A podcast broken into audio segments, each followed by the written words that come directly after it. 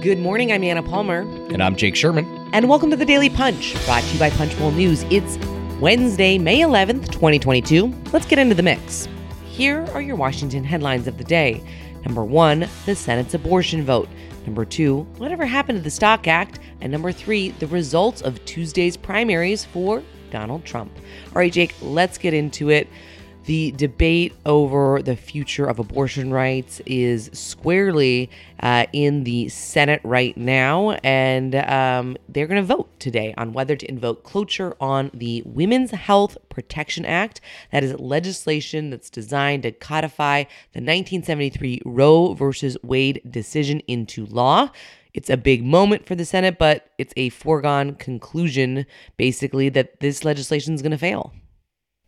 Yeah, it's going to fail. Um, and uh, what Democratic leadership tells us um, is that uh, this is they have to they have to do something. they have to pass this bill. They say that they want to put everyone on the record, um, but the reality is it's going to fail. Joe Manchin is going to probably be against the legislation. Um, uh, Susan Collins and Lisa Murkowski, two Republican senators who have been uh, uh, for abortion rights, are going to vote against the legislation for a variety of reasons. They say it doesn't include conscience protections for um, uh, Catholic hospitals that don't want to perform abortions. Uh, there's a whole host of reasons why this is going to fail.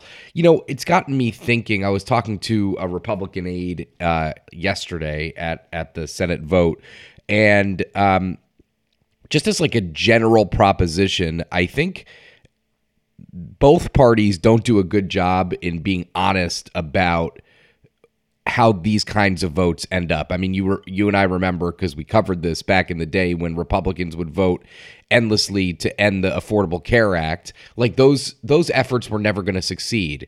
Um, this effort is not going to succeed. They just don't have the votes. There's no way to get the votes. There's no.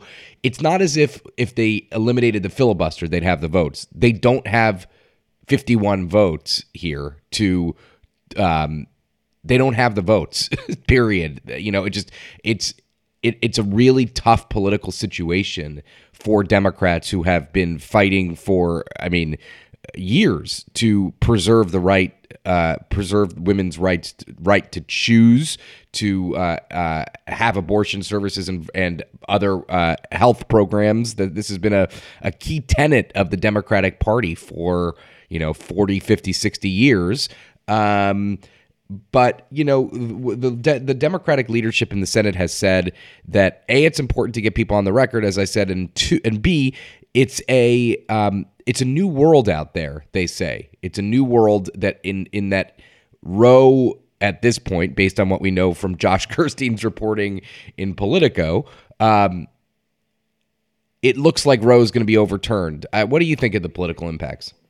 Yeah, I mean, it's you know, of course it matters. Votes votes matter when you win them of course right? That that is the, the baseline case i think in most situations. I do think democrats um, are are making a point here and i think there have been some surprises. Senator casey out of pennsylvania coming out in support of uh, the legislation for example um, where when you kind of put pressure on senators uh, they may change their position. Obviously three key senators haven't done that right now. And that includes Senator Joe Manchin, that includes Republican senators. Um, you know, when it comes to Susan Collins and Lisa Murkowski, who said that they're going to vote against cloture here. Um, that's the same thing that that trio did in February on this bill. Um, two months prior to that, this big leak out of the Supreme Court. Um, but I, I, you know, at the same thing time, I can understand what what Schumer is saying. There's a ton of pressure right now on the left uh, that not only to pass something, but to push Democrats to get on the record about this. This is going to be. It's also a way for them to continue to make sure this is an issue that stays front and center. Right? Democrats want to be talking about this. Republicans don't. Democrats do. The, full stop. When it comes to the mid, the midterm elections, this is something that they think could actually energize their base. And so I, I think the politics for Democrats, you know, I think Schumer's doing what he needs to do. The question is, you know, does this become Obamacare, like you kind of suggested for Republicans, where they're not just taking this vote, but then do they start just taking votes on Roe, you know, every other week or so, or you know, as as much as possible? I don't know that we go it goes that far, but it certainly appears that they're they're obviously going to take this vote today. Uh, well, and I, would also say uh, two other things that I want to that I want to mention here. First of all, um, the House Judiciary Committee is holding a hearing uh, about uh, abortion in the next couple, I think next week, um, and that's you know that the House has already codified Roe in a vote earlier this year. So they've already taken this action. Obviously, the House is Democratic. Pelosi has there is no filibuster in the House, so the, the House has more has more ability has has uh, you know uh, to pass legislation without without Republican participation, broadly speaking. Um, number two, I, I, do think the House is going to have to take a, another vote here just to hammer the point home. Uh, and, and, the point that the Democratic leadership in the House and Senate are making, and I think it's important to note, is that this is only what they say is this is only the beginning. This is the um, if if Roe is overturned, they say Republicans are going to try to take away rights um, for same sex marriage and and all sorts of other private decisions, and that's that's the warning that Repu- that Democratic leadership is giving. Um, to uh, to the public that this is only the beginning, and I just want to be careful to note we're not equating overturning the Affordable Care Act to abortion. We're just saying the the um, organizing philosophy around these votes is is what we're comparing. So I just want to be incredibly careful to make sure to to say we're not comparing the two issues on the substance, just the the internal politics of taking those votes. All right, let's move on to the number two story of the morning. Uh, an interesting update. Congress stalling on stock trading ban. Jake, you will certainly remember the uh, number of members of Congress that were hot to jump on the uh, political train of trying to curb stock trading by members of Congress. We reported about Speaker Nancy Pelosi, Senate Majority Leader Chuck Schumer backing these efforts um, after, you know, there was a barrage of media reports of stock trading by lawmakers and aides, um, often uh, for companies or, you know, with companies that had business before Congress. So, dozens of these lawmakers had failed to disclose those transactions in a timely manner, with the value of trades running into the millions of dollars over multiple years, a serious issue.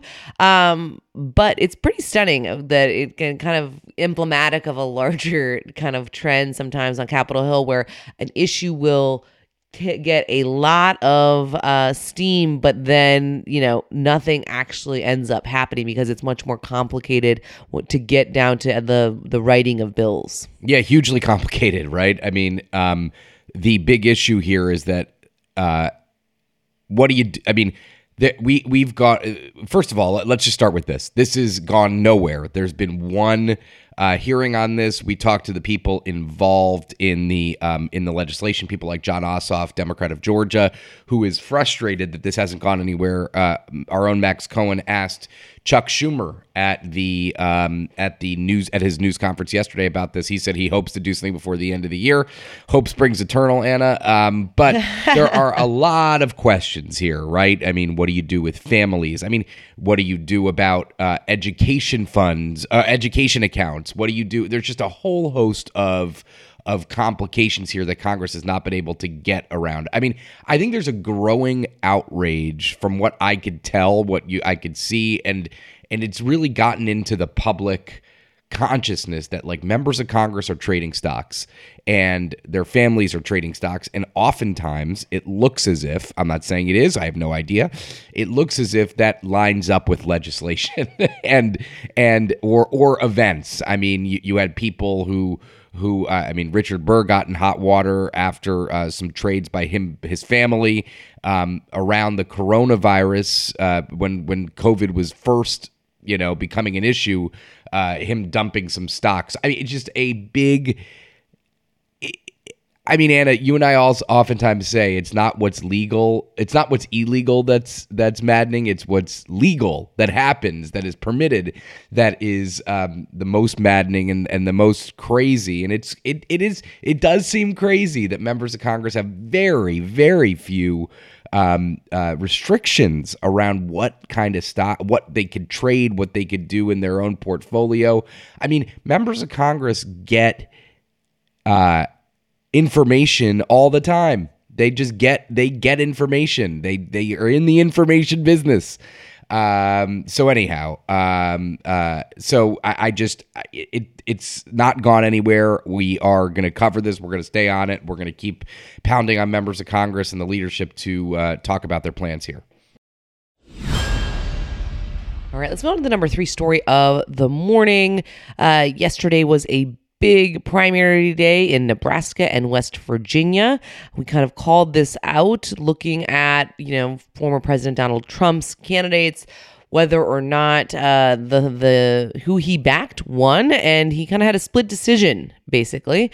Uh, Charles Herbster, former President Donald Trump's candidate for governor of Nebraska, lost his GOP primary race last night to Jim Pillen, who had the endorsement of the Republicans in the state, including current Nebraska Governor Pete Ricketts. Um, he got Pillen got 33% of the vote. Herbster had 30.4%, and State Senator Brett Lindstrom had 26.1%.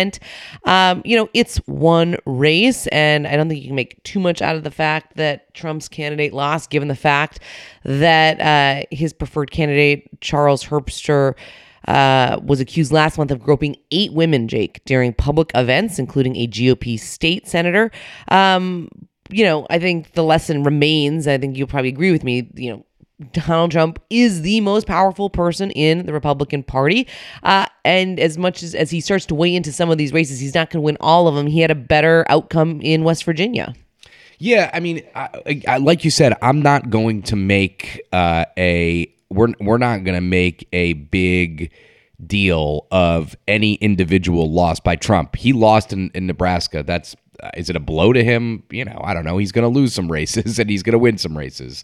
Um, the uh, I would say this uh, in West Virginia, that's a it was a member on member primary between uh, Alex Mooney and David McKinley. Trump backed Mooney. Mooney won handily. Trump's candidate, Charles Herbster, lost to Jim Pillen in Nebraska. Uh, that's a loss for Trump. I mean, if he bats 50, if he bats 500, if he wins half of his races, that's better than a lot of a lot of uh, uh, endorsers in in the um, in the uh, uh, political sphere. I would that's that's a big that's a big you know, that's a point worth worth just considering. Um, Joe Manchin endorsed, this is interesting, endorsed David McKinley in that West Virginia race. McKinley lost. Manchin is a longtime public official um, uh, in West Virginia, obviously was the governor, longtime senator. So, you know, you, as they say, Anna, you win some, you lose some. there you go. Before we let you go, I just want to note for everyone that Last night, we celebrated the launch of the Punch Up.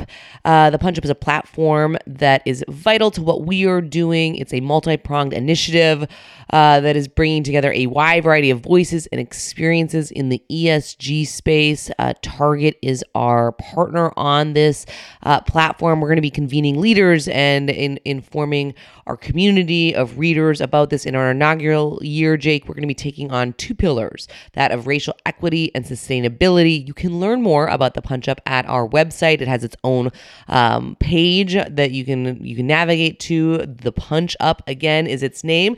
Um, really excited that a lot of our community came out last night to celebrate. Came up to both of us saying they loved the podcast, so we appreciate you. Uh, we just want to say thanks so much for listening. You can leave us a rating and review. You can also subscribe to Punch Punchbowl News at punchbowl.news. Have a great day and stay safe.